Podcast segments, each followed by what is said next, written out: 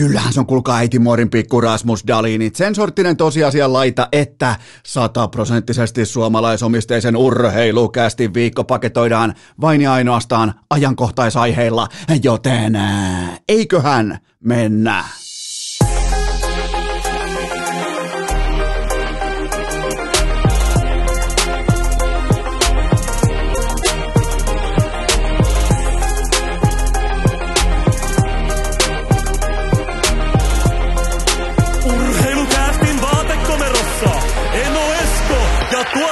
Kobe. Tervetuloa te kaikki mitä rakkahimmat kummikuuntelijat. Jälleen kerran urheilukästin pariin on perjantai 22. päivä huhtikuuta ja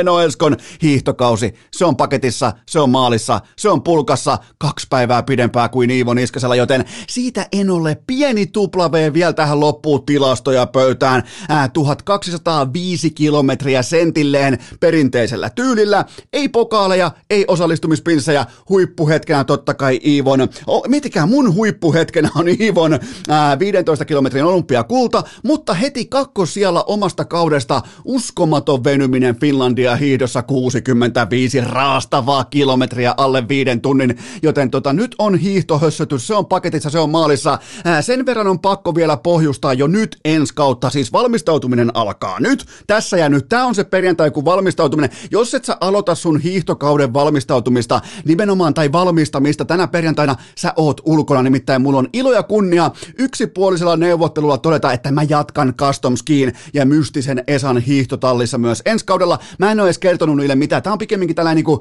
ö, ilmoitusluontoinen asia, että Eno Esko jatkaa Custom Skiin tallissa. Halusivat tai eivät, mutta muilta osin mä aion iskeä vapaan agentin kesämarkkinaan sukset, sauvat, hanskat, kaikki. Osa kuulee kenties jo taustalta.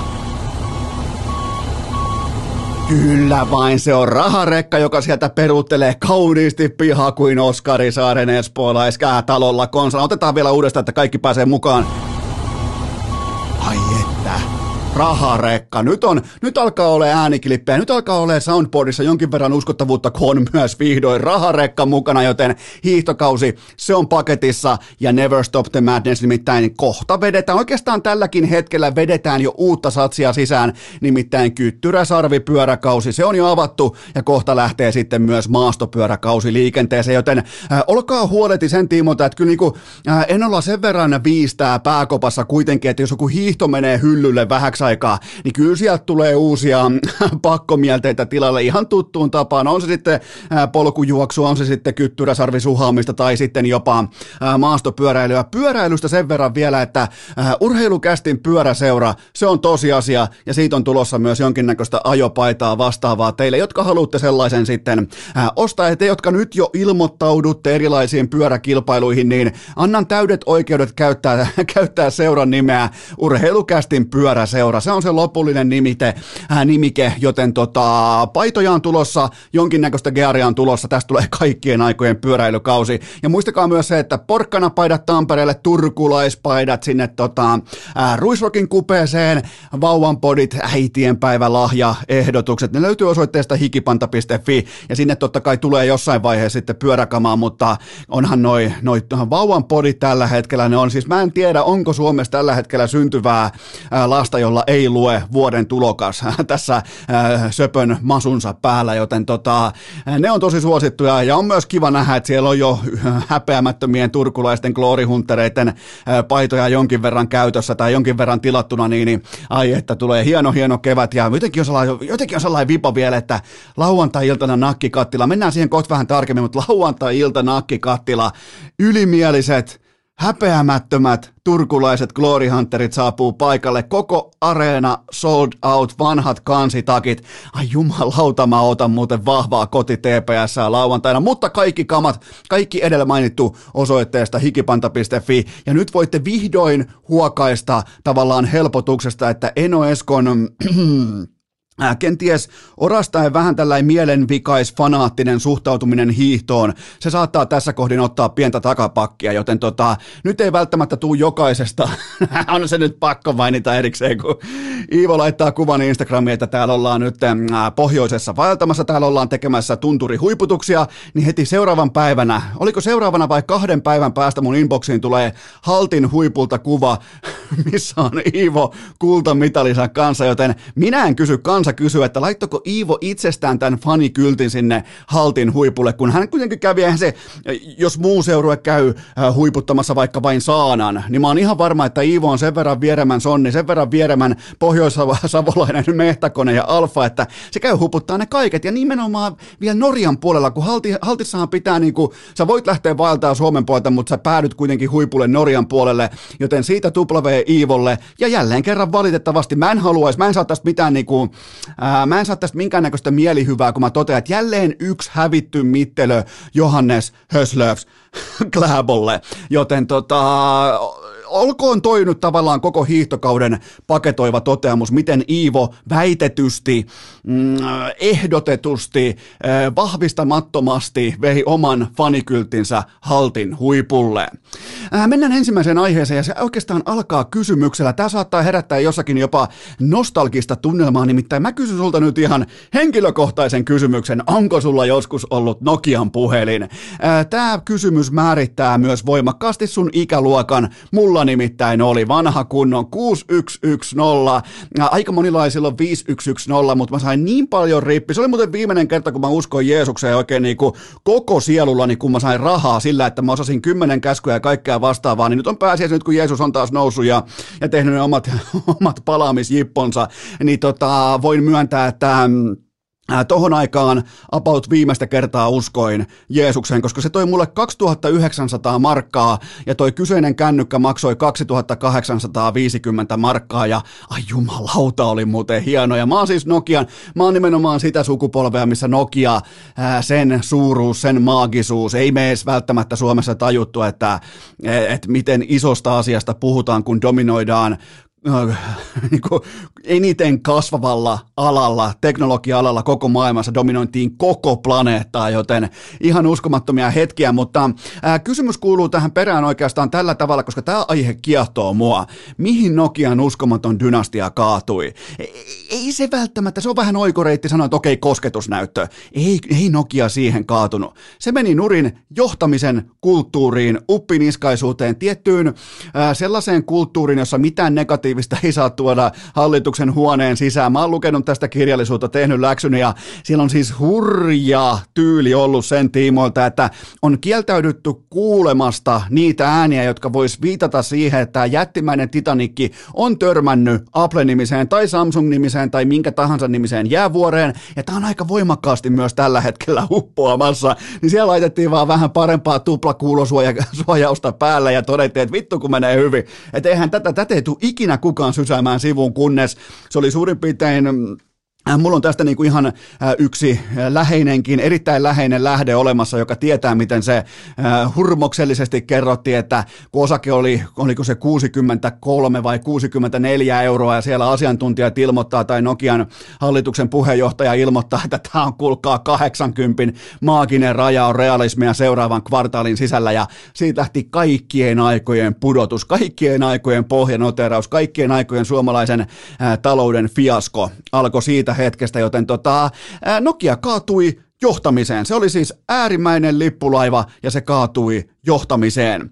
Jääkiekon SM Liiga on tietyllä tapaa mun papereissa suomalaisen urheilun ikioma Nokia, etenkin kun ottaa riittävästi nollia pois perästä, niin siinä on tiettyä historiallisuutta, siinä on tiettyä niin kuin, jylhää läsnäoloa, siellä on tiettyä erittäin voimakastakin uppiniskaisuutta, ei tässä mitään hätää ole kulttuuria, tehdään kuten ennenkin kulttuuria, kaikkea tätä älkää tuoko negatiivisia uutisia, halutaan tavallaan 15 osakkeen kesken kylpeä siinä, mä en tiedä missä tällä hetkellä tarkalleen ottaen kylvetään, mutta jonkinnäköisessä äh, illuusiossa siitä, että kaikki on hyvin, koska kahdessa jäähallissa on tällä hetkellä paljon ihmisiä. Joten tota, Äh, Tämä kaikki on totta kai leimannut SM Liigaa lähivuodet. 15 osakasta, äh, 15 osakasta, 15 joukkuetta, suljettu sarja, tappara välierissä, 5-6 porukkaa lopettaa, äh, lopettaa kautensa joulun jälkeen, tai siis luovuttaa kautensa joulun jälkeen. Nämä on kaikki ihan äh, pysyviä, tuttuja asiantiloja. Äh, nyt SM Liiga on keväthurmoksesta huolimatta samassa tilanteessa äh, oikeastaan jos me vielä palataan Nokiaan niiltä osin, että sehän siis kaatui siihen, ettei se halunnut tai uskaltanut nähdä isoa kuvaa muutoksen keskellä. Ja tietyllä tapaa SM Liiga tällä haavaa kaikesta, ää, kaikesta kahden kylän uskomattomasta hurmoksesta ja kiimasta huolimatta, niin SM Liiga on orastaen samassa tilanteessa. Jokerit on tekemässä paluuta liika-osakkaaksi tismalleen vuoden kuluttua, joten nyt mä kysyn tämän asian näin päin, että eikö SM Liigan fokus, nyt kaikki lillukan varret helvettiin, koko keskustelusta, pitääkö tulla Mestiksen kautta tai pi- ei, ei, nyt kaikki lillu, lillukan varret ensimmäisenä helvettiin. Eikö SM Liikan fokuksen pitäisi olla just nyt jossakin muualla kuin jokereiden jossain lisenssikelpoisuudessa tai äh, pelaajissa, omistuspohjassa, kotihallissa, missään tällaisessa. Nämä on kaikki lillukan varsia. Nythän on kaiken kaikkiaan historiallisen, jopa vähän niin kuin vahingossa täydellinen ajankohta räjäyttää koko formaatti uuteen uskoon. Se on nimittäin ihan selvää, että 16 joukkueen SM Liiga ei tule toimimaan. Se on absoluuttinen fiasko. Mä voin nyt jo kertoa, että se menee aivan päin persettä. Täällä on liikaa keskitason pelaajia, täällä on liikaa A-junnutason pelaajia, täällä on liikaa täyteukkoja, toi pystyy mm, mun, mun papereissa suurin piirtein tällä hetkellä, jos lähdetään oikeasti leikkaamaan läskiä pois SM Liigan lanteelta, niin, niin sellainen 12-10-12 joukkueeseen saadaan uskottavuus kasaan. Ja nimenomaan niiltä, niiltä osin, että se lopputuote siellä kaukalossa on ihan oikeasti laadukas. Joten tota, SM Liigalla on siis tällä hetkellä uskomaton sauma tehdä itsestään Euroopan top 3 liiga nimenomaan leikkaamalla kylmästi kaiken ihran lanteeltaan helvettiin. Ja minkä takia SM Liiga ei voisi olla vaikkapa 10 joukkueen, 12 joukkueen pääsarja. Mulle kävisi ihan hyvin toi 10 joukkuetta. Vähemmän pelejä, enemmän relevanttiutta. Kaikki huomas tälläkin kaudella koronapandemian jälkeen, mikä muodostaa relevanttiutta, mikä tuo merkityksellisyyden. Se, että voittamisella ja tappilla on jotain helvetin väliä. Sen jälkeen, jos sä kelaat kuukauden verran vaikka nyt kelloa taaksepäin, niin ei ketään kiinnostanut SM Liigaa. Ehkä orastaan joku pian playoff-viivan taistelu, mutta se on kaikki, se on kaikki ihan pelkkää nappikauppaa. Ei tämä ollut tällaista, missä Turku ja Tampere on sekaisin vuorotellen, niin ei tämä ollut tällaista kuukausi sitten. Ei, ei, ei lähimainkaan. Siis tämä on pelkkä illuusio siitä, miten korkea se tavallaan pyramidin, tämä ei ole mikään kestävä asiantila, tämä on pyramidin huippu. Et se, jos me, meidät vallottaa vaikka mm, ihan Iivona meet vallottaa vaikka Mount Everestia, niin et sä sun telttaa sinne huipulle jätä ja jää sinne asumaan. Se on vaan se paikka, missä käydään ja tullaan helvetin kovaa happipullojen kanssa pois.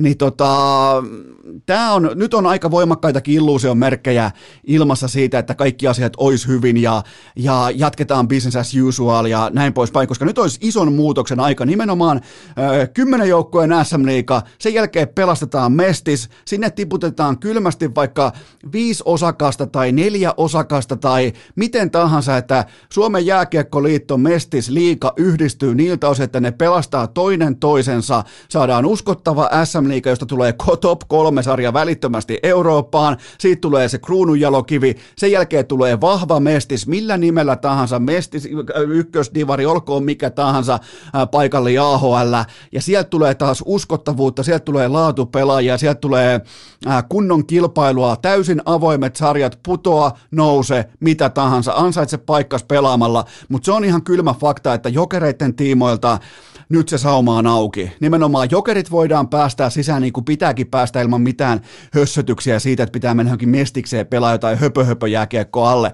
Jokerit sisään, sen jälkeen koko formaatin uudelleen räjäyttäminen – ja pelastaminen nimenomaan, siinä pystyy pelastamaan sekä sen kärkituotteen, sen absoluuttisen laadun, joka on SM Liiga, ja silloin pystyy tuomaan uskottavuutta myös tuotteeseen nimeltä Mestis. Se on tässä ja nyt. Jokerit tarjoaa siihen nyt sen äh, vipuvarren, se tarjoaa sen neuvottelusauman, se tarjoaa, Tämä on kaikki ihan höpö, höpö tietenkin. Ei, ku, ei, ei, ei. Siellä ollaan kuin Nokian, äh, Nokian hallituksen komerossa aikoinaan tuossa parikymmentä vuotta sitten ja todetaan, että kaikki on hyvin. Kaikki on hyvin. Meillä on kuin meillä on huipputuote tuolla jäällä, meillä on Tampere ja Turku sekaisin, niin ei mitään muuta kuin lötöreppuun vaan ja mm, mitään ei tule tapahtumaan. Jos, jos pelataan 16 joukkueella vuoden ja suurin piirtein neljän kuukauden kuluttua SM-liigaa, niin se on ihan täys fiasko kattokaa ihan oikeasti kriittisesti SM-liiga-pelaajien tasoa. Ja unohtakaa nyt tämä, että siellä on, siellä on Tepsin ykkösketju ja siellä on huippulaadukas tappara. Kattokaa sinne sy- syvyyteen, kattokaa sinne totuuteen. Ja ootteko te valmiita maksaa 25 euroa jostain A-junnun, mm, A-junnu tulee oikeiden työpäiviensä jälkeen vähän hallileskulaa jääkiekkoa. Eihän siitä tule hevon vittua. Ja se johtuu taas siitä, että tämä Mestiksen näivettyminen on johtanut siihen, että A-junnuista pumpataan sinne pu- puolivalmista materiaalia. Junnusarjat on jätetty hei teille, kaikki tämä. Tää, tää, nyt, on, nyt on sauma, nyt on mahdollisuus, sen tarjoaa jokerit, joten tota, hyvin mielenkiintoista nähdä, että uskalletaanko ihan oikeasti tässä kohdin tehdä mitään. Joten tota, oli miten oli, niin yksi asia on seinä varma. Kyseessä on ihan täys fiasko, mikäli, mikäli jokerit palaa vuoden päästä liigaan ja 16 porukkaa jatkaa business as usual. Sitten vielä erikseen Helsingin jokerit. Omistaja Jari Kurri tivas Maikkarilla, että mitä pahaa minä olen tässä nyt tehnyt, ja hän oli myös äärimmäisen huolissaan jokereiden kokemasta mainehaitasta. Ja ää, tätä ennen, tätä hetkeä ennen Kurri kuvaili ää, Putinin veristä hyökkäyssotaa tilanteeksi ja kauden päättymistä jääkiekon ulko ulkopuoliseksi kysymykseksi. Ei Jari, Jarppa, ei. Se voi olla vaikkapa tilanne, kun Tappara johtaa TPS finaaleissa otteluvoitoin 1-0. Se on siis ihan klassinen tilanne. Jääkiekon ulkopuolinen kysymys puolestaan voi olla vaikkapa se, kun ää, miten suoratoistopalvelut vaikuttaa lätkäfanin maksuhalukkuuteen live-tapahtumissa. Se voi olla jääkiekon ulkopuolinen kysymys, johon jääkiekon pitää reagoida. Se puolestaan ei ole tilanne tai jääkiekon ulkopuolinen kysymys, kun Putinin venäläissotilaat joukko raiskaa naisia ja lapsia pitkin Ukrainaa. Se ei ole tilanne. Jari, se ei ole tilanne. Ää, Kurrilla on tällä haavaa äärimmäisen vaikeaa myöntää se ääneen, että jokerit pyöri ruplalleen samalla rahalla kuin millä Putin suorittaa Ukrainassa kansanmurhaa. Tämä kiemurtelu on vitun noloa, tämä on täysin selkärangatonta, tämä on siis jotain aivan tajutonta sen osalta, miten suomalaisen jääkiekon absoluuttinen legenda, yksi kaikkien aikojen suurimmista, kun puhutaan suomalaisessa, suomalaisesta urheilusta, on pystynyt nollaamaan koko perintönsä aivan pohjamutia. Nyt ollaan siinä pohjamudan aivan siinä tuntumassa, ollaan jo niin otettu muutama askel kohti maan ydintä saatana, niin vielä se kaivaa syvemmälle. Se alkaa kiukuttelemaan vastapalloa, että mitä pahaa minä olen tässä nyt tehnyt. Joten Vastataan kysymykseen siis, mitä pahaa Kurri on nyt sitten tehnyt. Hän lähti hyväksikäytettynä persaukisena renkinä mukaan oikeasti isojen poikien ja isojen rahamiesten hiekkalaatikolle ja tuhosi uskottavuutensa ja jääkiekkoilullisen perintönsä. Hän ei ole tehnyt mitään muuta pahaa.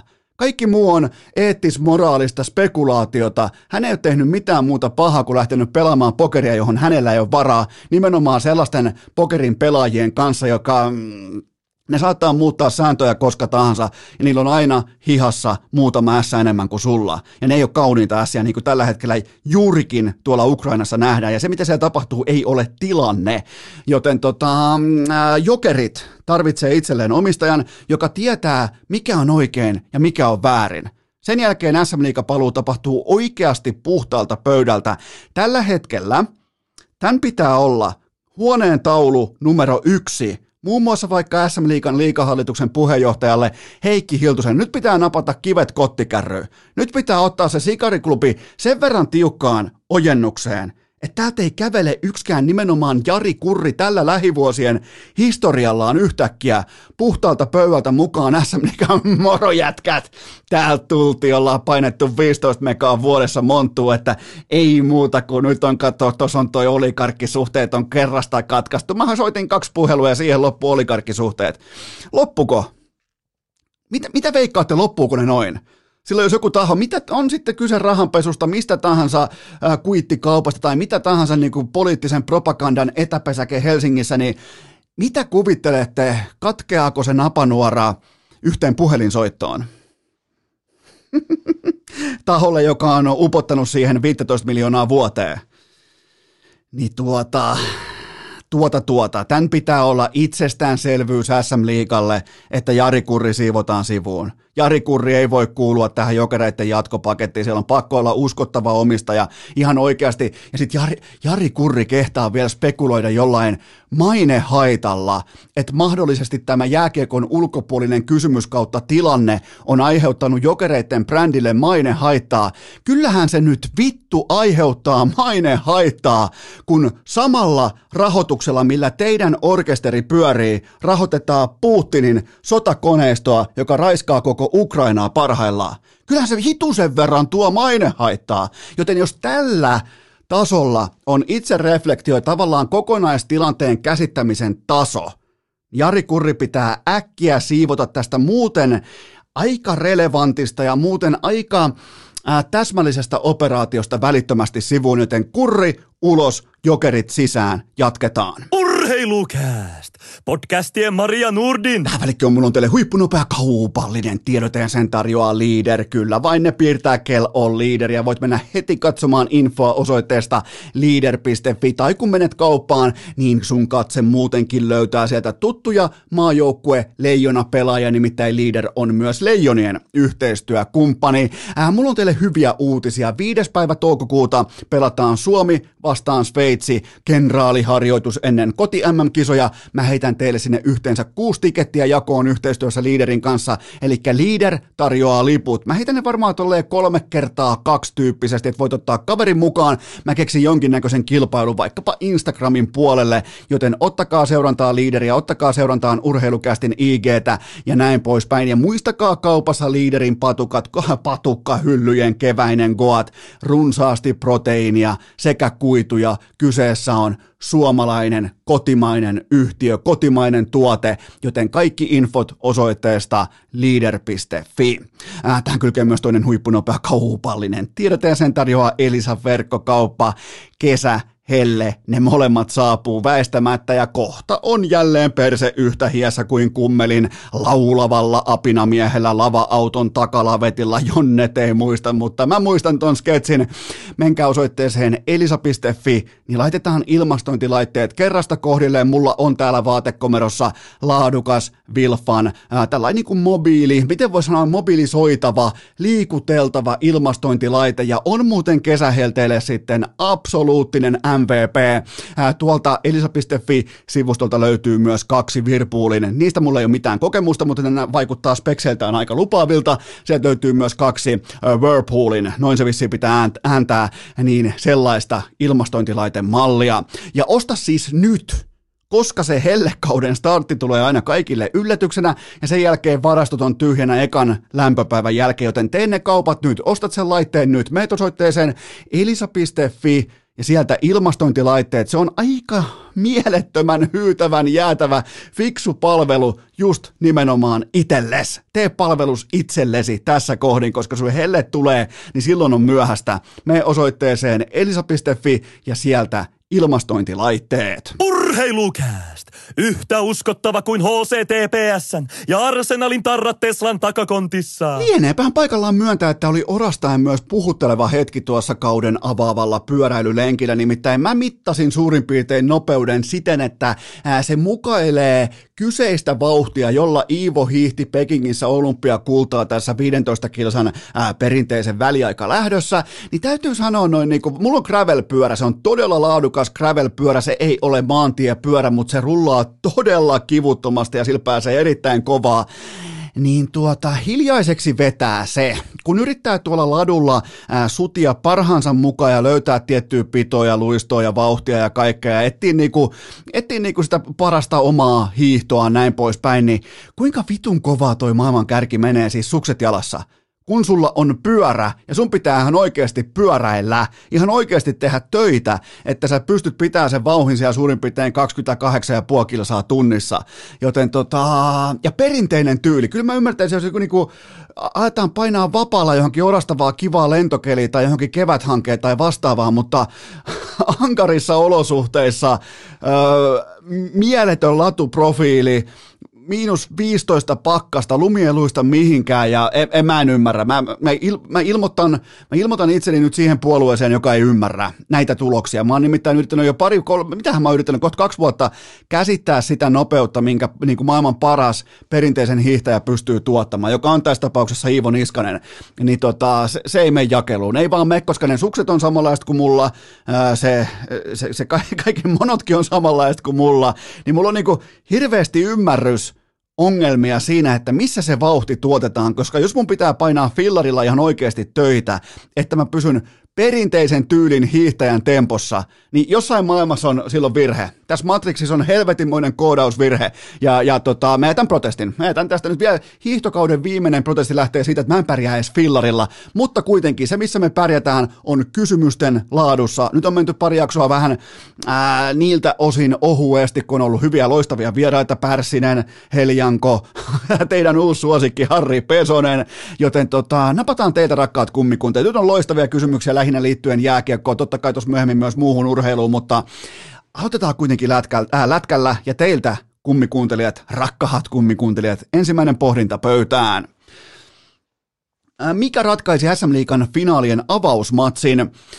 No, lyhyt vastaus on, että detaljitaso, eli yksityiskohtainen osaaminen kentällä tilannekohtaisesti. Se on tavallaan niin kuin se pelkistetty, typistetty vastaus, koska ää, itse asiassa joukkueiden välinen erotus oli lopulta todella marginaalinen mun papereissa. Mä en allekirjoita sanaakaan näistä, ää, tappara oli selvästi parempi näkemyksistä. Mä en pysty niihin hyppäämään, tai siihen porkkana kelkkaan mä en pysty hyppäämään näiltä osin vielä lainkaan mukaan. En, en siis miltään osin oikeastaan, ja äh, kuitenkin meidän pitää pystyä asettamaan ensin reunaehdot. Runkosarjan voittaja, CHL-finalisti, liikan suurin pelaajapudjetti, kotikenttä, lepoetu, KHL-vahvistukset ja kaikki. Ja mä odotin suoraan sanottua, sanottuna huomattavasti selkeämpää marssitahdin asetusta Tapparalta tähän alkuunsa. Tappara voitti kuitenkin heittomerkeissä vain, ja tämä ei ollenkaan, tämä ei ole niin mikään Äh, sellainen, että Tappara olisi joutunut kaivamaan voittoa jostain äärimmäisen syvältä, vaan Tappara voitti kuitenkin lopulta vain detaljitason ansiosta. YV kliininen satapinnaa, Helianko odotetun luotettava ja sitten se yksittäinen erontekevä play, se pelitys, se peli, se, se tavallaan niin kuin yksittäinen pieni luovuuden hetki kaiken erittäin tarkan, fiksun, älykkään, laadukkaan jääkiekon keskellä, ja se oli totta kai Christian Tanuksen jatkosyöttö ylivoimalla. Se oli varmaan kaikille vaan sellainen ohikiitävä hetki tai sellainen niin kuin, jonkinnäköinen niin kuin vahinkosyöttö lautana toimiminen, niin, niin se jatkosyöttö ylivoimalla Anton Leftsin maaliin, se oli tämän matsin ratkaisu. Se oli taidetta, se oli erotiikka, ja siihen TPSllä ei ollut vastausta. Nimenomaan TPSn tähtipelaajisto ei pystynyt vastaamaan tuohon Tanuksen luovuuteen, ja siinä voitettiin detaljitasolle, kun puhutaan YVn ohi kiitävä yksittäinen ehkä kolme osaa, ja se pystyy siinä tavallaan kääntää koko pelin suunnan yksittäisellä ää, no-look jättö, ää, ei jättö, vaan jatkosyötöllä. Todella vaikeasta kulmasta asennosta. Tota syöttöä laittaa perille SM Liigassa ehkä yhteensä joku viisi pelaajaa, ja niistä nyt Tapparan kannalta onneksi yksi on Christian Tanus. Joten tota, siihen se ratkesi. Se oli niinku tavallaan se detaljitaso, kun mennään noin syvälle alle kaksi tasasta joukkuetta, niin siinä oli se ratkaisu. Ja mä lisään tähän vielä sen, että Tappara hallitsi aloitusympyrää, eli paikkaa, mitä ei Suomessa arvosteta paskan vertaa, niin Tappara hallitsi kotikenttä isäntänä sitä 36-22,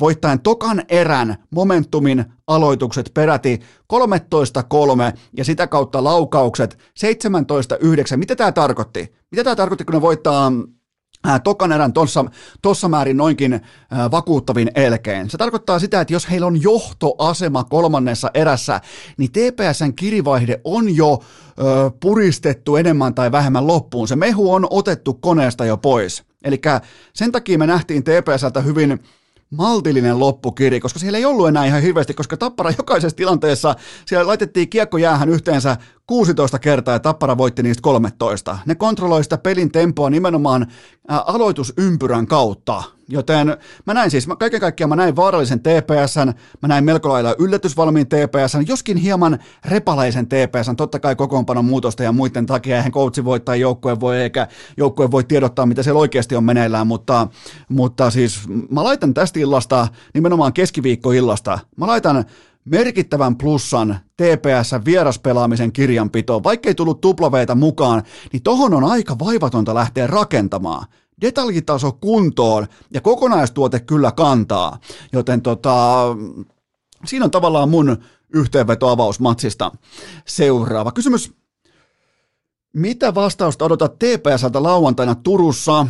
No ensin pitää tiedostaa heti alkuunsa realiteetit. Ää, Tappara on voittonsa myötä noin 80 prosentin suosikki klaaraamaan koko paskan nimiinsä. Suurin piirtein keskimäärinkin, kun ennakkosuosikki kotonaan voittaa ottelun numero yksi, niin siitä tulee keskimäärin 80 pinnan suosikki. Kaikissa siis jääkekon ottelusarjoissa. NPS tulee vielä vähän suurempi, ää, tai siis korjaan koripallossa tulee vielä vähän suurempi ää, ennakkosuosikin etulyöntiasemasta. Ää, mutta Nämä on kuitenkin niitä hetkiä huippurheilussa, tai oikeastaan missä tahansa bisneksessä – kun minkä tahansa bisneksen johtotehtäviin palkataan sitä kärkiosaamista. No, minkä takia? No, koska kyseessä on aina nollasumma peli. Eli kun sä, ää, sä sainaat, vaikka sä oot nyt, palataan Nokian kulta-aikoihin, sä sainaat sen parhaan insinöörin mark- markkinoilta pois. Se, joka ymmärtää tehdä vaikka, tai tajuaa sen, että kännykän pitää olla maksimissaan 250 grammainen, miettikää minkä painoinen, mutta se ymmärsi sen ensimmäisenä, että hei, tähän on pakko mahtua taskuun, tämä ei voi olla salkussa mukana. Ää, niin tota, kun sä sainaat tai varastat tai lahjot tai uhkailet sen kyseisen talentin pois markkinoilta, niin se on samalta myös, samalla myös pois kaikilta muilta kilpailijoilta. Ja tämän takia sinne on tuotu herra nimeltä Jussi Ahokas. Nämä on niitä hetkiä. Nämä on nimenomaan sitä, kun hypätään tavallaan ottelusarjassa, finaalisarjassa, hypätään Jussi Ahokkaan palkkaamiseen ja siihen, mistä se etu luodaan. Mä odotan nimittäin erittäin vahvasti valmistettua TPS tähän kakkosfinaaliin kotikentällään Artukaisissa, Glory Hunterit paikalla, kansitakit suhisee, joten Tämä on se hetki. Tämä on se hetki, kun jollain vaikka Raimo Helmisellä, niin ei välttämättä riitä, niin kuin ei myöskään riittänyt. Toki ihan höpö, höpö finaalit kyseessä, koska ei yleisö eikä mitään, mutta, äh, mutta tota, tämä on se hetki, minkä takia on palkattu Jussi Ahokas tuohon organisaatioon. Jussi Ahokasta ei ole palkattu vaikka mm, syyskuun tupla vieraspelien osalta. Sitä ei ole palkattu vaikkapa joulukuun tiistain ja torstain kotipelien tiimoilta. Se on palkattu tähän, kun ollaan enemmän tai vähemmän selkäseinää vasten SM Liikan finaaleissa, niin silloin haetaan sitä kärkiosaamista, ja heillä on nyt sitä. Tästä syystä mä otan todella vahvaa TPS lauantaille. Mä odotan jopa niinku ahokastyylisiä aloitteita, rohkeutta, kontrollia. Mä otan, että Tappara yllätetään porkkana pöksyt kintuissa lauantaina nakkikattilassa aika kylmällä tavalla. Mä koolaan itse asiassa mun sottini tässä ja nyt. TPS antaa lauantaina myrskyvaroituksen ja marssii Tapparan yli kotonaan. Mä annan garantiin, Eno Eskon garantii, TPS voittaa lauantaina tappara. Noin, se on nyt sanottu ja sinne menee. Mä myös aina laitan rahat sinne, missä suu on, joten tota, Joten se on mun näkemys tähän tokaan finaaliin, nimittäin tämän takia sitä kärkiosaamista palkataan, ja nyt mä haluan nähdä myös Jussi Ahokkaan äh, koko hänen valmentajauransa parhaan joukkueensa valmistautu, äh, niin kuin valmistamisen huippukohtaamiseen. Tästä tulee se matsi. Jos ne hävii tämän matsin, kausi on ohi. Se on kylmä tosiasia. Jos ne hävii tämän, se kausi on ohi.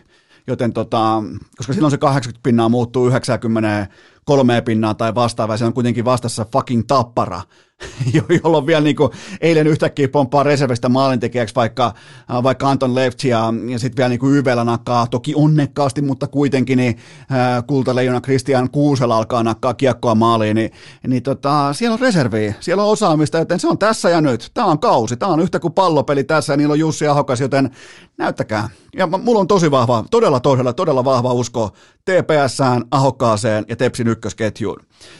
Seuraava kysymys. Eikö häpeämättömät turkulaiset glory hunterit löytäneet keskiviikkona Tampereelle vai mistä oli kyse?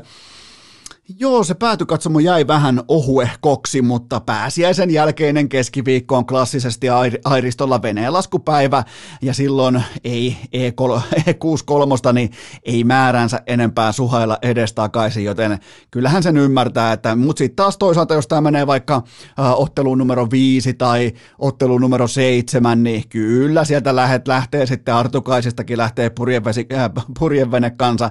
No muuten paha, kun joutuu ajamaan tuonne Tampereelle siten, että on toi veneen traileri perässä omassa autossa, eikä ne millään bussilla, ei nyt niin köyhiä ole Turussa, ei todellakaan. Niin tota, Joo, mutta siitä se johtuu. Ja oli kyllä, jotenkin oli todella vähän faneja siellä päädyssä valitettavasti, koska tuo joukkue kuitenkin pelasi hyvin. Mutta kuten sanottu, ne on gloorihuntereita, eikä nyt määränsä enempää. Oli niitä kuitenkin nyt jo siellä enemmän kuin keskimääräisessä runkosarjapelissä yhteensä koko hallissa. Joten tota, et, et, aina pitää kuitenkin muistaa niin kuin tietyllä tapaa realiteetit. Seuraava kysymys. Ketä pelaajaa nostat vielä erikseen suurennuslasin alle? No, omakohtaisesti mä haluan nähdä, miten Juuso Pärssinen vastaa Christian Tanuksen detaljitasoon, luovuuteen sekä tiettyyn viakkauteen, eli ja aloitukset myös nyt sitä Mikko Koivua sinne. Tota aloitusympyrää ei voi luovuttaa tolla tavalla koko TPSn sentteri Katras Tapparalle, koska silloin aloitteet aina on Tapparalla ja ne on kuitenkin, vaikka niillä olisi vähän off nightia tai vähän heikompaa vaikka kiekollista peliä tai vastaavaa, niin ne on kuitenkin ihan helvetin laadukas kiekkoporukka, joten ei voi antaa ilmaisiksi jokaista aloitetta Tapparalle, joka on ennakkosuosikki tähän sarjaan muutenkin. Joten se on se, mä, mä, mun katseet kohdistuu Juuso Pärssiseen tässä kohdin, että siinä se on. Se on ykkössentteri ja sen tehtävä on viedä tuo joukkueen luvattuun maahan. Ja mä otan myös, että pakkipari Ruben Rafkin ja Emil, Emil Viro ottaa iso roolin kiekollisesti, eli pystyy kusettamaan, pystyy niin ylipelauttamaan ää, Tapparan kärkikarvaa ja paremmin, paremmin ja yhä paremmin pois siitä itse pelaamisen ytimestä ja tuomaan kiekkoa ää, omalla taidollaan, nopeudella ja jalalla ylös. Siinä on mun odotukset nimenomaan tälle nuorelle pakkiparille.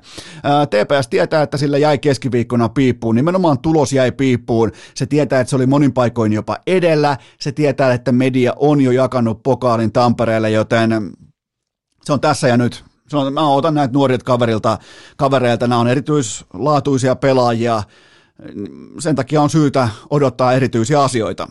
Seuraava kysymys. Omistaako Juuso Pärssinen vasta edes urheilukästin, koska hän kiitti sinua erikseen vierailustasi? Joo, mulla oli pakko mennä oikeastaan niin kuin nauhalta vielä erikseen kuuntelemaan, että menikö se oikeasti nyt niin päin, että Pärsinen kiitti mua vierailusta hänen podcastissaan, mutta niin siinä kävi ja äh, oon mä tässä jo parisen päivää ihmetellyt, kun kaikki urheilukästin ja yrityksen asiat kulkee mystisen Pärä 13 nimimerkin vahvistus kumileimasimen kautta, joten tota, ei tässä itsellä oikein enää mitään olekaan ja kyllähän nämä turkulaiset alfat, jotka tulee suoraan Donnan terassilta hallille, tiedätkö, takki auki ja tukka kammattuna, niin kyllähän nämä on eri puusta veistetty, eikä meidän maalaisten kannata edes kokeilla, nimittäin näytetään ihan saatana hölmöltä, jos mitään tuommoista yritetään koskaan, joten tota, en, en ole, varsinaisesti en ole yllättynyt siitä, että Pärsinen näin muodoin öö, niin kuin, otti urheilukästin omistukseensa. Seuraava kysymys. Hintalappusta muuten vielä sen verran tuohon Pärsiseen liittyen, että laitetaan kerran raharekkaa vähän koska tota, kun Pärsinen lähtee tästä nyt NHL ja pelailee sen ruukiosopparin alta pois ja tekee vaikka, tekee vaikka viisi kertaa äh, seitsemän miljoonaa, niin mä oon sen verran hyvältä tulee, että mulle riittää siitä sellainen kahden ja puolen miljoonan euron siivu. Suurin piirtein 2,5 miljoonaa on sitten siitä. Se on niin urheilukästin lopu, osakekannan myyntihinta, kun Pärsinen sataprosenttisesti suomalaisomisteisen urheilukästi nostaa itselleen sataprosenttisesti suomalaisomisteisesti, niin tota, siinähän se onkin. 2,5 miljoonaa voit jo Juuso nyt laittaa kirjanpitoon, että en ole pitäisi lähettää sitten 2,5 megaa. Seuraava kysymys. Voittaako Sassa Barkov NHL suomalaisten maalipörssin? Ää, tästä tuli kaiken kaikkiaan aika tiukka otatus loppua kohden. Parkov 37 uuni, Rantanen 36 kaappia, Aho 36 kihausta. Ja oli muuten se kolmikko, jonka Jukka Jalonen valitsi etupellosta olympialaisiin, joten ei se nyt ihan täysin vihkoon mennyt toi kolmikon valinta, mutta ää, listan kovin tarina. Mä, mä sanon lyhyesti, että mä uskon vielä, että toi Rantanen syötetään. Tosin se taisi olla kyllä sivussa nyt. Itse asiassa Kyllä mä, jotenkin mä Rane Raunonpojan näen YVllä näissä loppuun. Mutta nyt, nyt, nyt, tullaan siihen, että nämä on kaikki tähti, nämä on eturivin supertähtipelaajia, ja näiden ei välttämättä enää edes kannata olla kentällä. Joten jäisikö se kuitenkin siitä niiltä osin tuohon Barkoviin? Mä toivon, että joku näistä ylittää 40 maalin rajan, äh, mutta listan kovin tarina on kuitenkin Roope Hintz. Pelaa käytännössä ilmaiseksi tuotantoonsa nähden 3,50, äh, korjaan 3,15 miljoonan äh, cap-hitti ja vuoden päästä kesällä rajoitettu vapaa-agentti. 3,15 miljoonaa. Ää, laitetaan vielä kerran, koska tämä nyt vaatii sitä. Tästä on kyse Roope Hintzin elämässä suurin piirtein 14 kuukauden kuluttua. 15 kuukauden kuluttua, nimittäin raharekka joutuu par- parkkeeraa aika huolella näiden näyttöjen jälkeen ja, ja Dallasiltahan vapautuu just sopivasti Raduluvin verran rahaa käyttöönsä, mutta sekään ei pelasta mitään, koska valitettavasti Dallasin tulevaisuus on tuhottu ää, Tyler Seguinin ja Jamie Benin panttivankisopimuksiin. Noi on panttivankisopimuksia ja niitä tapahtuu verrattain onneksi vähän NHL, niin tapahtuu paljon vaikkapa NBAssa, kuten vaikka Russell, Wills, äh, Russell Westbrookin diili Lakersissa, niin se on siis se on ydinjätettä se jätkä, koska sen hintalappu on muistaakseni 44 miljoonaa vuodessa, niin sä et pysty mitenkään liikuttelemaan sitä, plus että se on koripallossa aivan täysin paska. Muistakaa, huippurheilija aivan paska koripallossa, niin tota, Dallas on samassa tilanteessa valitettavasti niin kauan, kunnes ne pääsee tästä niinku, äh, has osastostaan kertalaakista eroon, mutta Roope Hintzin raharekka, se puksuttaa 15 kuukauden kuluttua aika iloisella äänellä. Sillä on nimittäin 34 maalia nyt kasassa. Seuraava kysymys. Vieläkö Vegas pusertaa itsensä pudotuspeleihin?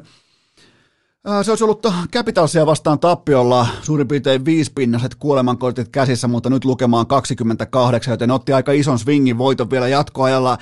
Samaan aikaan Dallas on todella ontuvainen eikä osata minkäänlaisen uskottavan playoff-joukkueen merkkejä millään saralla, paitsi ehkä Hintz, muutama muu tekijä, ehkä se ykkösketju, mm, tietyllä tapaa Heiskanen, pari muuta pientä elementtiä, mutta ei tolleen mennä yhtään mihinkään. Ja, ja tämä on nyt oikeastaan tämä playoff race on yhtä kuin Dallasin sulaminen vastaan äh, Vegasin näennäinen loppukiri. Ja otetaan vielä tuo Jack Eichel, 30 pelin 21 tehopauna ja kaikki merkittävä sy- syvä data kosolti, paikoin kosolti pakkasella.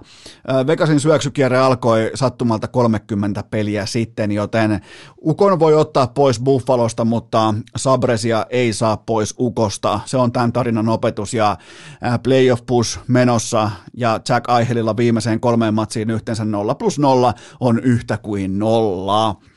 Mä haluan silti vielä sanoa tuosta Jack Eichel kaupasta, että kun sä oot Las Vegas ja sun pitää kilpailla Cirque du Soleil vastaan ja sun pitää David Copperfieldia ja kaiken maailman saatanan taikureita vastaan kilpailla joka ikinen ilta, NFL vastaan joka ikinen ilta, niin tota, sun on pakko ottaa kovia riskejä. Sun on siis pakko ihan oikeasti pyöräyttää rulettia ja tässä kohdin näyttää, että ruletista tuli vihreä nolla. Seuraava kysymys.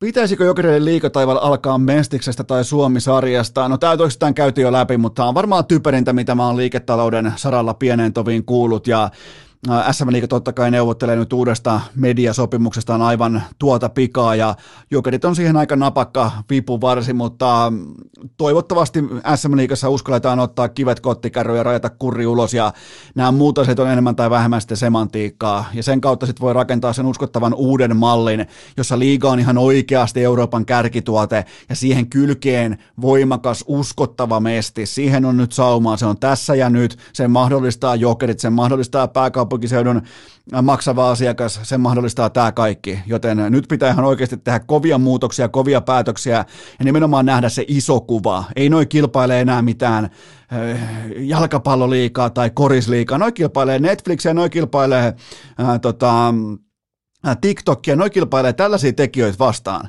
Niiden pitää pystyä voittamaan se seuraavan sukupolven kuluttaja itselleen. Ja sehän ei tapahdu millään 16 joukkojen höpö, höpö SM-liigalla. Seuraava kysymys. Oletko pohtinut skenaariota, jossa Jari Kurri ostaa myös venäläisten areenan itselleen ja nimeää sen Kurrin halliksi? no niin, no niin, niin. Kyllä tästä nyt oikeastaan sanaliikit vielä puuttukin, joten äh, kiitos inbox. Urr!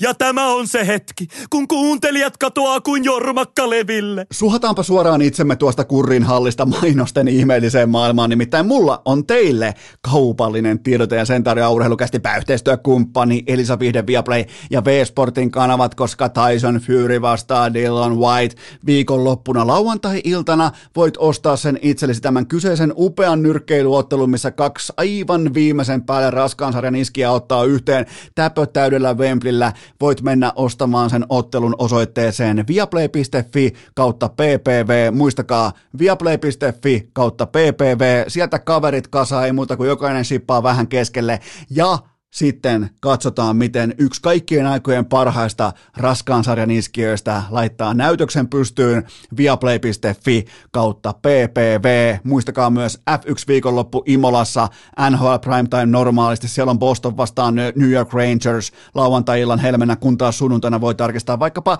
Jesse Puljujärven playoff-vireen. Nämä kaikki löytyy normaaliin tuttuun tapaan osoitteesta viaplay.fi tai sitten V-Sportin kanava paketeista. Tähän kylkee myös toinen huippunopea kaupallinen. Tiedoteen sen tarjoaa Feilia ruokakauppa. Tsekatkaa Upo uudet Feilia ruokakaupan grillituotteet. Siellä on jokaiseen lähtöön. Säästäkää tässäkin asiassa aikaa ja hermoja. Se on itse asiassa aika, se on aika lupaavan leveä kattaus kaikkea, mitä voi tarjota. Nimenomaan sitä, mitä useimmiten tulee ostettua liikaa. Jotain äh, oheishörsseliä tai jotain kivaa pikkupikanttia sivupottikamaa, niin, niin sitä jää useimmiten liikaa yli koska eihän se kuitenkaan ole se pääruoka, joten tsekatkaa äh, feeliaruokakauppa.fi, siellä on nimittäin grillituotteet nyt. Se on hyvin yksinkertaista, säästäkää tässäkin aikaa ja hermoja, käyttäkää koodia urheilu, saatte ilmaiset kuljetukset yli 40 euron tilauksiin, koodi urheilu, ilmaiset kuljetukset, osoite on feeliaruokakauppa.fi ja nyt jatketaan. Urheilukääst! Tilastot varastettu Arposelta ja näkemykset Hofrenilta. Riipaistaanpa suoraan seuraava kysymys pöytään.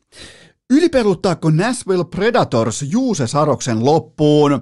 Ää, tätä tehdessä viimeiseen kymmenen vuorokauteen peräti kuusi starttia, joista toki kaikki kotona, mutta kuitenkin. Kyllähän tuossa aikamoista kivirekeä tällä hetkellä kannatellaan niskalihasten varassa, mutta se johtuu siitä, että A, olet joukkueen supertähti, B, joukkueella ei ole varten otettavaa tällaista niinku relief-tyyppistä kakkossyöttäjää, joten nyt on sitten pakko seistä itse kummulla kuulla baseball-termein joka helvetin ilta.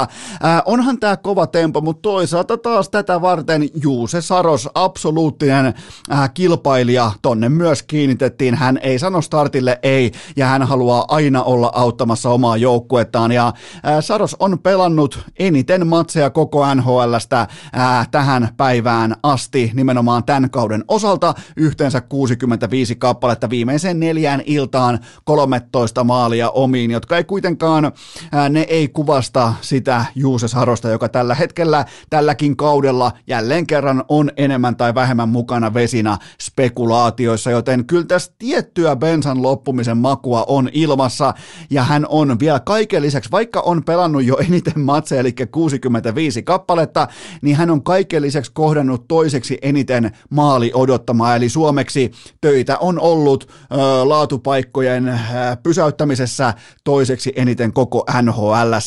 Ja tästäkin huolimatta Äh, Saros on Andersenin ja Sesterkinin jälkeen NHLn paras äh, työsuoritus nimenomaan maali odottamaa vastaan kokonaiskauden mitassa, joten kyllähän tässä notkahdusta on havaittavissa, mutta mitään muuta vaihtoehtoa ei ole kuin heittää joka helvetin ilta-askiin se ykköshevonen. Tämä on se kohta, kun SM pitää olla kummulla ja Saros myös on kummulla, meni syte tai save, eli nyt ainakin sä et voi hävitä siten, että sä, sä alat kokeilemaan kakkossyöttäjää tässä kohdin. Sä et, voi, sä et voi, sillä tavoin sä et voi hävitä, mutta sä voit hävitä vaikka playoff-sarjan sitten siihen, että jos Sarokselta yksinkertaisesti vaan loppuu bensa, mitä kyllä epäile voimakkaasti. En siis osta sitä osaketta, että yhtäkkiä veskarilta vaan katoaisi bensa johonkin.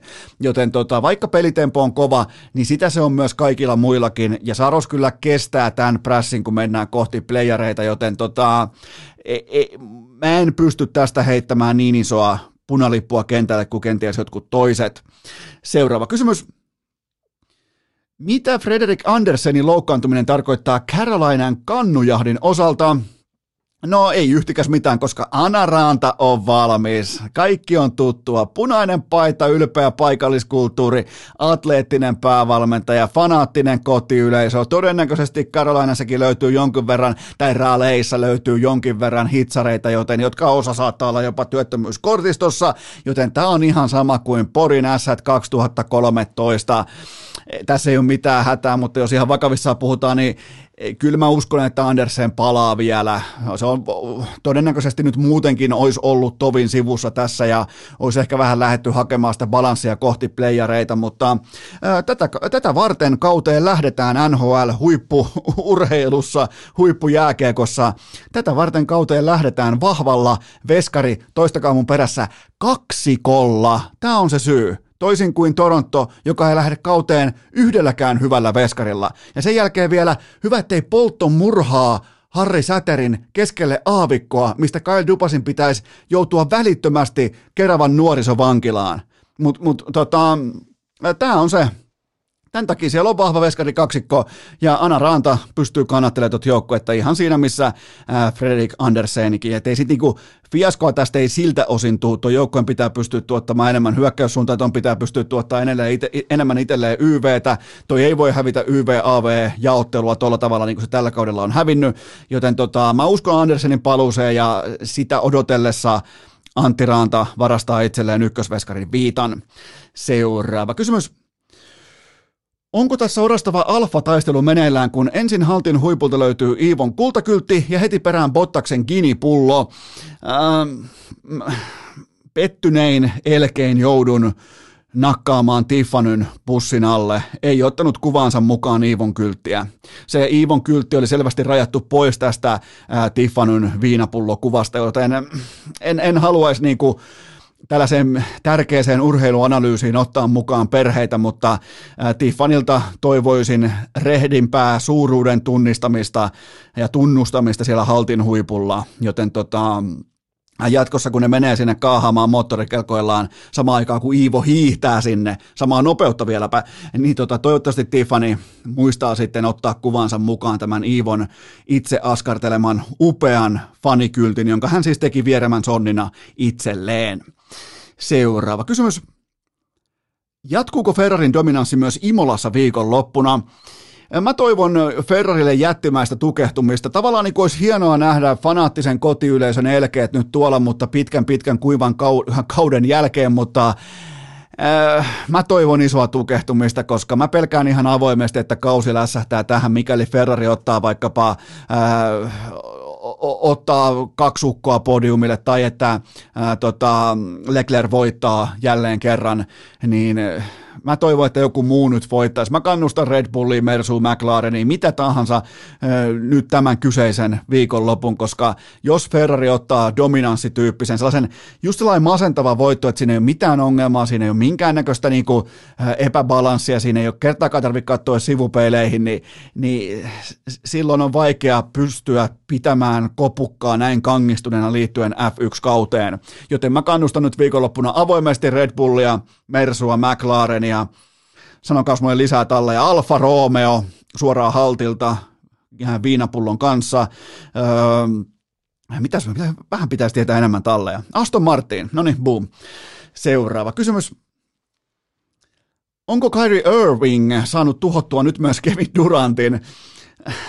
Game 2, Bostonia vastaan vieraskenttä johtoasema, toisella puoliajalla tämä supertähti kaksikko yhteensä 1 kautta 17 pelitilanne heitot ja Tämä on jotain täysin käsittämättömän heikkoa. Tämä on siis aivan umpisurkeata ja monestihan mäkin tykkään sanoa tai tapaan sanoa, että Kevin Durant on maailman paras koripalloilija. Ja hänellä nimenomaan on kyky ottelun lopussa ottaa se matsi haltuun ja heittää ne merkittävät vapaaheitot kautta pelitilanne heitot sisään, jotta oma joukkue voittaa, mutta statistiikka osoittaa, että Kevin Durant viimeiseen 12 kytkin heittoonsa playareissa, kytkin heitolla tarkoitan siis sitä, että on enää yksi pallonhallinta jäljellä ja pitää pystyä, se on do or die, jos pallo menee sisään sä voitat, jos pallo menee ohi sä hävit, niin hän on näissä 1 kautta 12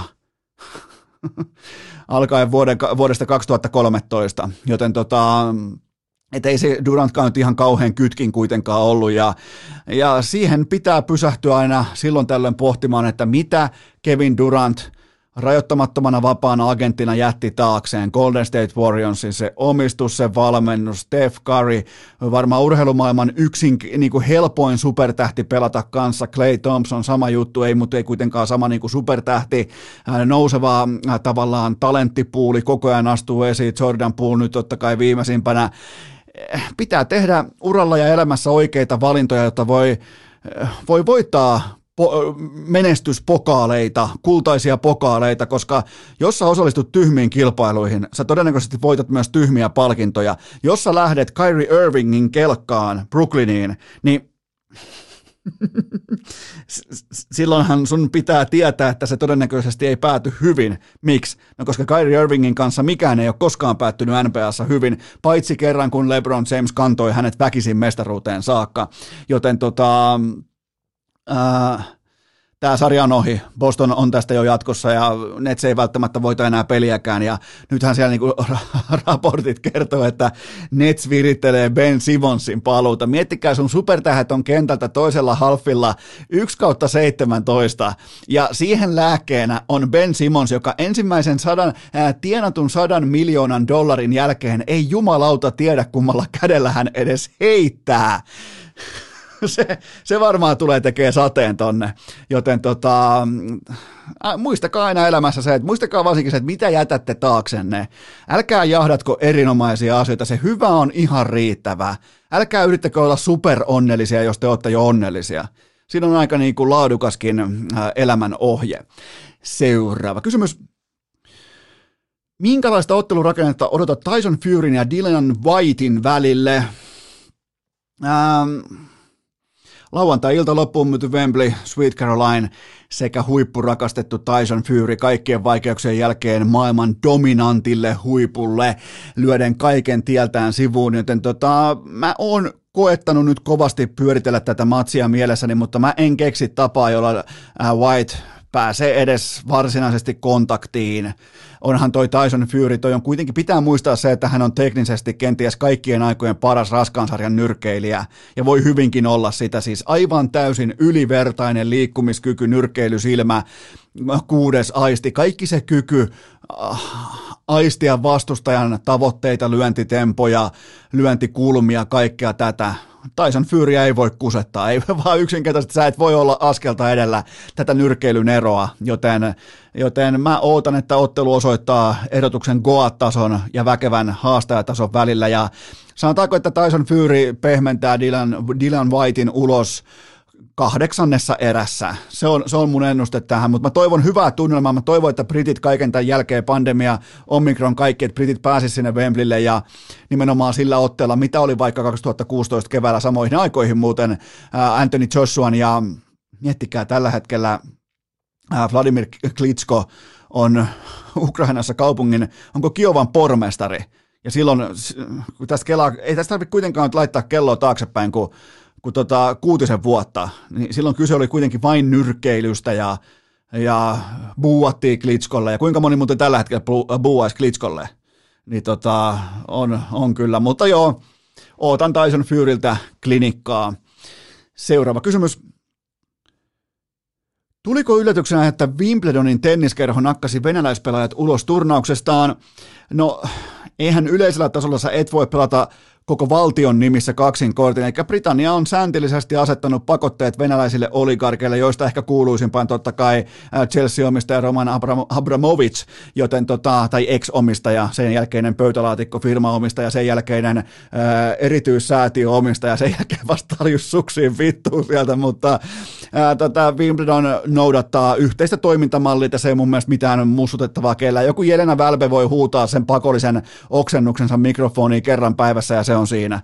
Joten niille ei pidä antaa minkäännäköistä arvoa, niille ei ole mitään väliä, mitä ne sanoo, ja, ja ne on itse osa ongelmaa. Joten tota, varsinkin nämä nationalistiset Venäjän tunnuksia ja siellä on piettynyt setaa hihassa niin kauan, että tota, enkä siis viittaa näihin kyseisiin tennispelaajiin, joten tota, et, et se on ihan perusteltua, että myös tennistä alkaa koskea nämä kyseiset säännöt. Oikeastaan ainoa, ainoa punainen vaate enää koko globaalissa urheilussa Venäjän tiimoilta on Aleksander Ovechkin, Et, et se, se painaa, se on kuitenkin Putinin henkilökohtainen tukija, joka ei ole irtisanoutunut tästä tuestaan liittyen Vladimir Putinin hyökkäyssotaan, ei missään vaiheessa, ei miltään osin, ei, ei edes alustavasti, ei edes sivulauseessa. Niin tota, se, se on oikeastaan ainoa sellainen ää, musta silmä koko urheilussa, että miten ihmeessä, ei mennä enää siihen, mä oon puhunut siitä riittävästi, mutta näin, miten, miten vimpelissä toimitaan, näin sen pitää toimiakin. Seuraava kysymys. Mikä on vasta kommenttisi tuohon, kun Väinö Mäkelä epäili IG-livessään, että Enola menee jänishousuun ennen kesän pelejä? Öö, Väinö on varmaan urheiluhistorian ensimmäinen tapaus, joka koettaa trash omaa joukkuetoveriaan ennen isoa tapahtumaa, joten mä, mä en, tää tuli mulle, täytyy myöntää jopa vähän niin kuin kulman takaa yllätyksen, että Väinö Mäkelä yrittää trash mua, joka olen siis hänen peliparinsa kesän, kesän turnauksessa, joka siis muuten paituveen järjestetään. En tiedä yhtään milloin tai missä, mutta mä tiedän, että se järjestetään, koska minä ja Väinö mennään joukkuetovereiksi, mutta tota, tää on, tää on mielenkiintoinen tulokulma, jos nyt haluaa oikeasti kaiken savun. Mä nyt vaan toteen, että vain toinen meistä on feikannut saanut nilkkavamman ennen tosipelejä, ennen kevään, korjaan kesän tosipelejä. Eno Eskon olkalaukkuvaelluksessa, joten tota, vain toinen, ei, ei molemmat, vain toinen on tehnyt tämän nilkka, nilkkavamma feikkauksen. Mieti, sai vielä samaan narratiiviin, sai mukaan vielä röntgenlääkärin ja magneettikuva lääkärin, sai, niin kuin meni niin pitkälle tuon narratiivin kanssa, joten mä voisin melkein sanoa, että siellä niin kuin kuitenkin ehkä vähän torvihousun lahkeessa on orastava määrä ää, tällä hetkellä teksasilaista paskaa Väinöllä, vaikka ne onkin vissiin Carolinan tai jossain muussa osavaltiossa, mutta mieti, kaikki on mahdollista Amerikassa, siellä on kaikki isoja mahdollista, joten tota, ja nyt kun Väinö itse haluaa kaiken savun, niin kyllä täältä löytyy. Ja, ja tota, tähän tavallaan niin asettaa myös meidän joukkueen sisäisen harmonian aika mielenkiintoisen valon alle, mutta äh, se mikä kesä kastelee, sen kesä kuivaa. Seuraava kysymys. Lisää kiekkoja muuten tulossa. Se muuten piti sanoa Prodikyssä, että, tai Prodikyltä, niin, niin sain suunniteltua muutamia lisäkiekkoja tuohon kesään. Vähän ehkä ajankohtaisempaa svägää ja kaikkea tällaista, mutta ne ei ole kuitenkaan vielä nyt ajankohtaisia, vaan ne on ensi viikolla. Mutta ottakaa nyt jo korvan taakse, jos mietitte, että pitää ostaa jokin uusi kiekko, niin ensi viikolla voitte ostaa Eno Eskon ihan uunituoreita kiekkoja, mitä ei ole vielä kellään muulla. Joten tota, itse asiassa keksin muutaman aika mielenkiintoisen sloganin näihin kiekkoihin. Pitäisikö toi Väinökin heittää bussin alle jossain kiekossa? Se melkein muuten voisikin. Ehkä kohti kesää sitten. Seuraava kysymys. Pesiskausi alkaa viikonloppuna Espanjassa. Mikä on kiiman taso? Pääsi kyllä yllättämään ja, ja niin kuin tätä taustaa vasten kiiman taso on vähintäänkin maltillinen, mutta äh, kyllähän tässä tiettyä pesisporeilua on pinnan alla, kun Puhtimäkikin on nähty jopa harjoituskentällä, enää ei pyöri mitalit kauas tuolla pitkin äh, Keski-Euroopan lomakohteita, jotain Instagram-kuvia tai jonkinnäköisiä blokkaajakuvia, tai ilmeisesti myös Puhtimäellä on lopettanut toi paistinpannu parhaiden vitsien kertomisen, mutta äh, mä pidän urheilukästin kausiennakon, nyt kun tämä pääsi vähän niin kuin takavasemmalta yllättämään tämä, että pesiskausi alkaa, niin mä pidän urheilukästin äh, superpesis kausiennakon ryhdikkäänä ja fakta painotteisena, nimittäin Saukon Matin äiti Muori hiihti tähän talveen yli tuhat kilometriä, joten jos ö, spekulaatioissa on ollut se, että tota, Saukon Matin äitimuori on pesäväleillä vaikkapa nopea, niin myös äärimmäisen niin kuin kestävyysurheilukantilta katsottuna kestävä, joten yli tuhat kilsaa Saukon Matin äitimuorille, joten laitetaan täältä oikein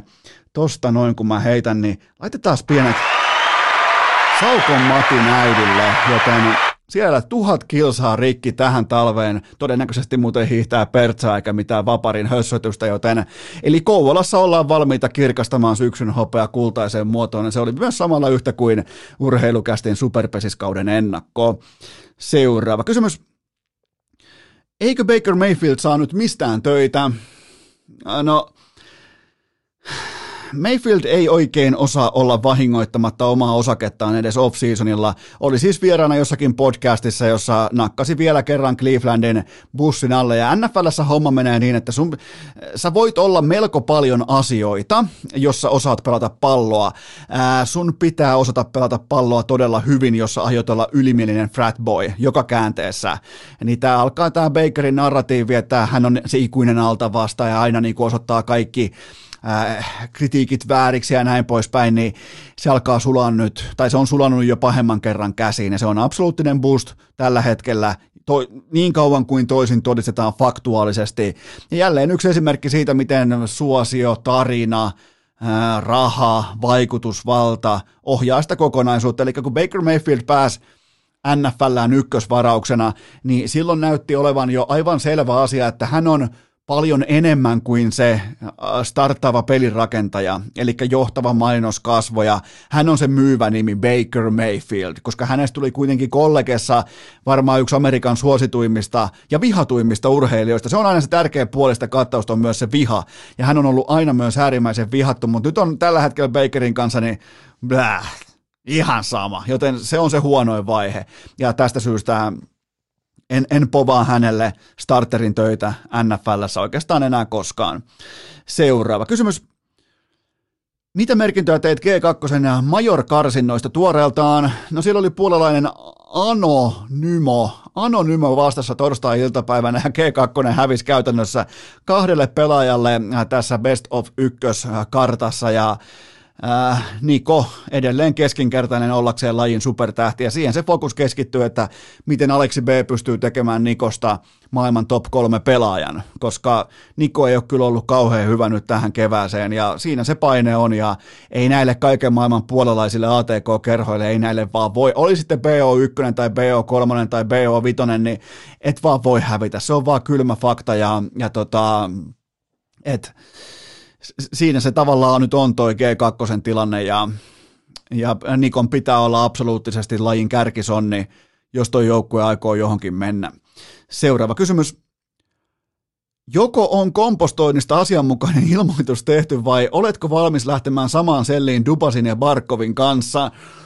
Äh, mä aion elää lain reunamilla tämän asian kanssa. Eli nyt on tullut ilmeisesti Suomeen jonkinnäköinen hevonpaskasäädös, että jos kompostoit itse, pitää hakea joku kompostointilupa tai ilmoittaa kompostoinnista. No ihan noin pitkälle mä en jaksanut lukea, mutta mä ilmoitan asiasta vain ylikompostori Oskari Saarelle. Se on kuitenkin mun kompostielämässä ainoa taho, mille mä lopulta vastaan, niin kuin kaikki muutkin ää, ko- aloittavat kompostoijat vastaa vain Oskari Saarelle. Joten siinä on tavallaan mun Mm, voisiko sanoa tällä ei tulokulma tähän kyseiseen debattiin, mutta e, e, en mä muille kyllä ilmoita, en missään nimessä. Jos ei riitä pelkä, pitäisiköhän muuten taas kokeilla ja lähettää Oskulle kaksi euroa mobiilepeinä.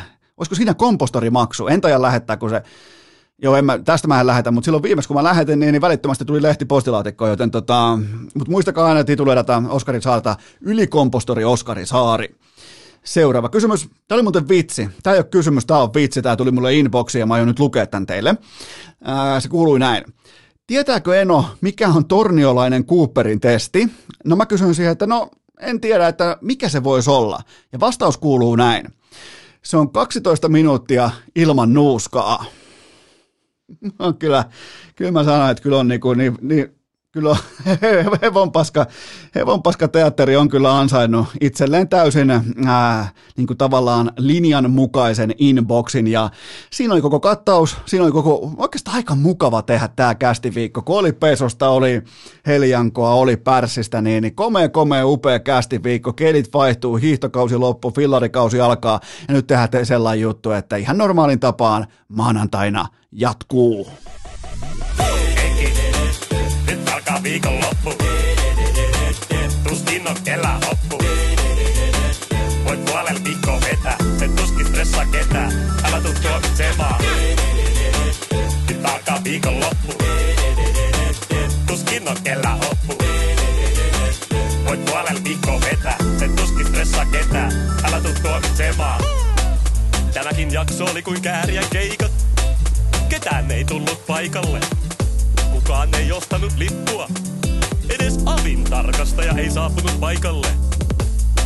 Muistakaahan lapset, ennemmin suora luovutus kuin nolo rimpuilu. Peliä. Vaatetomero tyhjenee. Onko äänitys päällä? Kuuleeko kukaan?